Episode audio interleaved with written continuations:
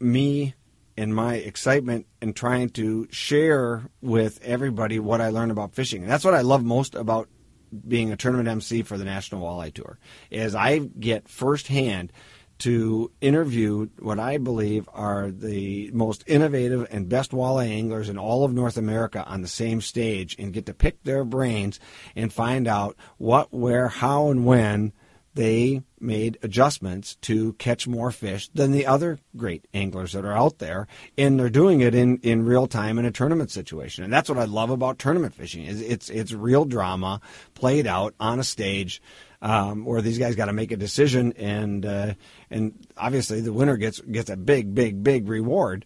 Um, but it's it also makes us all better fishermen by learning how they make decisions and one of the other cool things I imagine for you is to you get to go to a lot of uh, waters that you may not have stopped by otherwise and check them out at least once in your lifetime. Well, you know, there's a, there's a lot of great fishing all across North America. There really is, and I and and the and the fishing opportunities that we have are seemingly endless, and it, it's really fun to get to experience as many of them. It also, Kevin, really helps me appreciate what we have here because there's there's nowhere we have the density of lakes that we have in this part of the world, nor do we have um, fish as willing to bite is throughout an entire season like we have here. There's so much, you know, everybody thinks about Lake Erie and how awesome it is, and geez, it'd be great to go there, and there's all these big fish. But my gosh, if if if you look at the migration patterns of these walleyes um, over an entire season, they're moving hundreds of miles up and down a shoreline.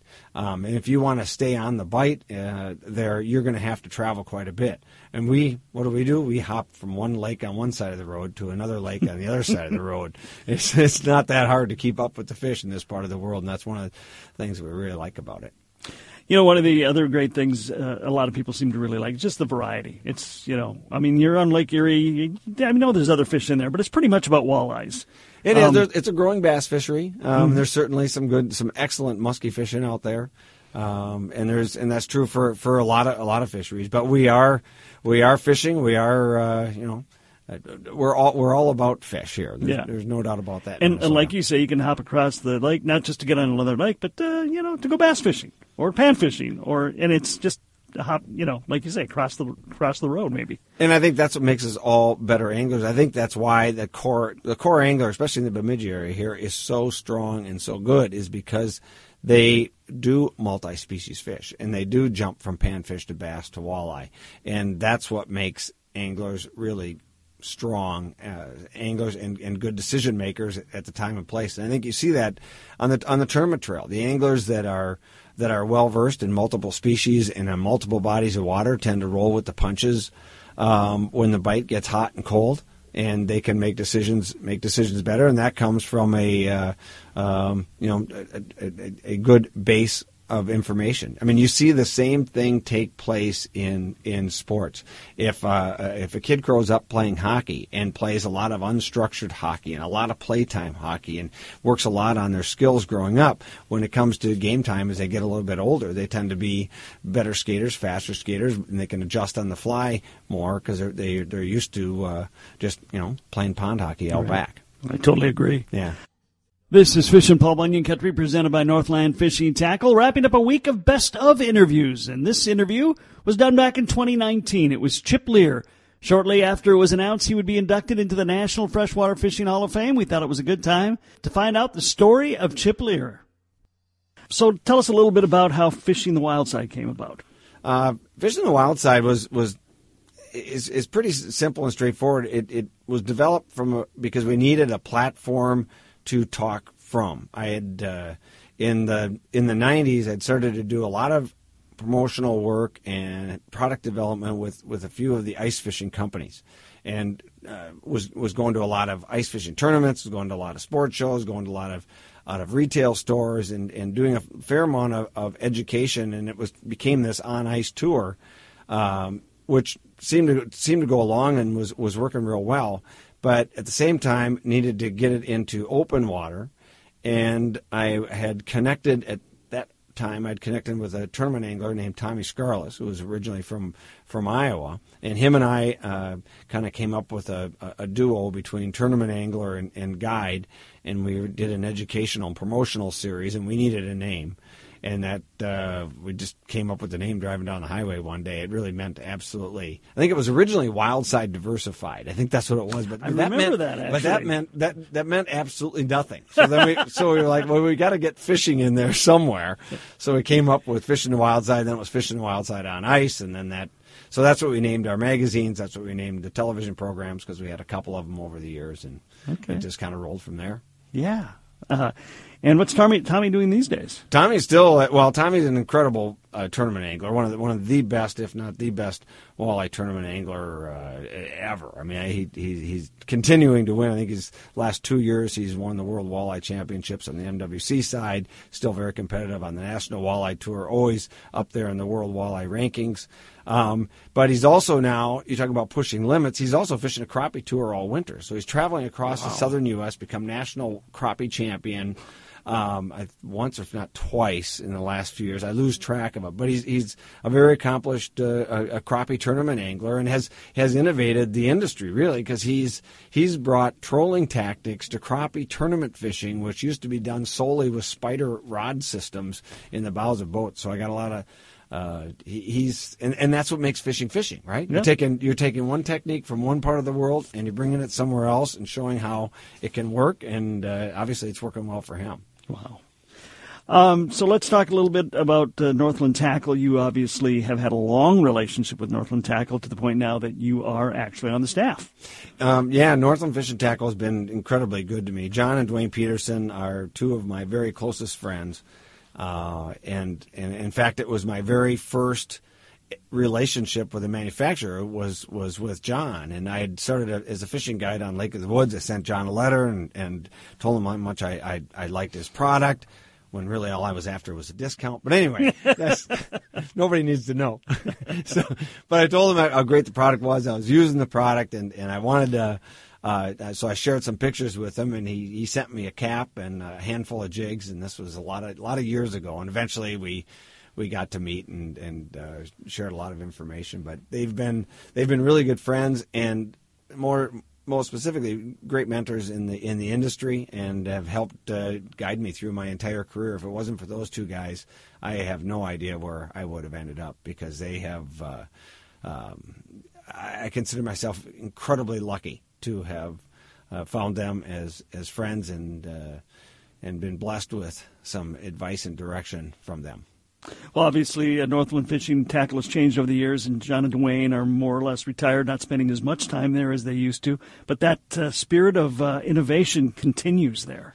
Without a doubt, that's what it's a very committed group of, of anglers inside that uh, that front office that help innovate and drive drive the industry, and that's what uh, has always made Northland Northland, and and it will continue that way for, for a lot of years to come. I mean, they're they're very. Uh, uh, where, where John did things with a with, with very much a, a, a shotgun approach, so to speak. So he was coming at you from a lot of different directions and a lot of new products and a lot of expansion. But the company was young and evolving and changing at that time, and the industry was much different than it was that is today. Now you come into uh, you know Northland mimics really the way the industry is, which is if you're going to come out with something, you're going to come out with one thing. It's got to have you know it's got to have a lot of muscle and meat behind it. You got to have some marketing support behind it, and there's not near as much shelf space available um, and it's a lot more competitive for the little bit of shelf space that is out there. So you, they uh, a much more targeted approach, but they're doing a, a very good job, and I'm really excited about some of the stuff that's that's coming. I mean, that's. Uh, one of the neatest things I, I get to do with Northland Fishing Tackle is be a part of the design and innovation process with all with, with with not all but a lot of the new products, and I get to I get to play with them. I get to have some ideas and some discussions and watch concepts become reality. Um, and that uh, as a as a human being and as a fisherman, that is that's really really fun. I mean, you talk about feeling like a kid every day. It's when you talk about toys and then watch toys get built, and then you get to go test toys, and then decide if you if the toys are gonna are gonna work. And it's uh, sometimes they do, sometimes they don't. Well, you've got the inside track. What do we need to be watching for this upcoming year? This coming season, I'm really excited about. It is it's been overlooked and very simple, but in this part of the world, the fireball jigs have ruled the roost, right? Yeah. You know, so we got the fireball and we got the stand up fireball and, and that's it's pretty much almost all that I fish with for the first six, seven weeks of the uh, of the walleye fishing season. Well, they've taken that and now they've made a long shank fireball and a long shank stand up fireball. So we're so used to the short shank hook of the fireball and the stand-up fireball and the fact that it brings the head of the minnow closer to the to the the heavy weight of the jig and, and the minnow goes right out or that the hook goes right out the skull for easy hookup. Now in our world where we love to fish, especially with shiner minnows, and we want that hook way back at the dorsal fin of the minnow, you're able to do that with these long shank fireball jigs. So you can go in the mouth, out the gills, through the belly, out the back. So it's resolves a lot of the issues if uh, that we get, especially with shiner minnows or fishing with larger shiner minnows, where you bring up and you've got one that's bit in half, or you see the teeth marks of a fish where it grabbed a hold and maybe maybe spit it out. Now you're going to have a hook inside that fish's mouth, and it's definitely going to put more hookups and give you more opportunity to get more fish to the boat. Okay. And that I am all in favor all the time. well, I tell you what, the fireball jig is just so so good. I mean, it's just so basically good. I mean, it reminds me of Coke. You know, they made Coke. They tried a new version of Coke. It didn't work. But then they made a diet version and that worked. And they made a Coke Zero and that worked. But it was still Coke. And it's up to me is what the Fireball is. It just it works, and we do a little bit for, different for this, and we do a little bit different for that, but it's still the Fireball jig. Well, and and those core colors of the Fireball are still incredibly effective. I love all the UV additions and all these different uh, uh, tendencies that have come in terms of color and change, and, and a lot of that really is is is marketing preference, right? I mean, mm-hmm. do I think that the fish care? Sometimes, yeah, but most of it, a lot of it is is, is all about anglers and, and keeping up to date with local trends. I mean, why do you want a new shirt? You want new shirt because it's a new shirt. Yeah. Uh, and I think that that's that's all part of it. This where the long shank really comes into play as, from an angling standpoint is is it's going to resolve a lot of those short strikes. And I think that if, if it's going to give you more hookups, that could become a mainstay. Now I don't think it's going to take away the short shank fireball, and this was a big discussion that that, that took place. Um, I don't think it's going to take away from that because there's certain things that that short shank jig provides in in terms of natural minnow action where the long shank may take away a little bit of the natural flutter and flow like when you when you have a short shank jig and, and it only goes in and, and right out the top of that head as that jig falls you're going to get a little bit of movement from side to side from the middle and the tail of that minnow now you put a longer shank jig and go in the in the mouth out the gill through the belly and the back, you actually firm up the action of the uh, of that live bait a little bit, so it doesn't become quite as, as pliable. But at the same token, these, uh, especially shiner minnows, are long enough. You're still going to get some tail action, but most importantly, when the fish grabs it, which a lot of our, our early season strikes are reaction strikes from from snapping it. If they grab a hold of it, you're going to have a hook in their mouth for sure, which is going to put more fish in the boat. Okay, so watch for that. Yeah, don't and load up. Load up. Yeah. load up. You're going to want them. Chip, well deserved. I'm so glad you're going in. Uh, you really do deserve it. So, uh, congratulations. Thank you, Kevin.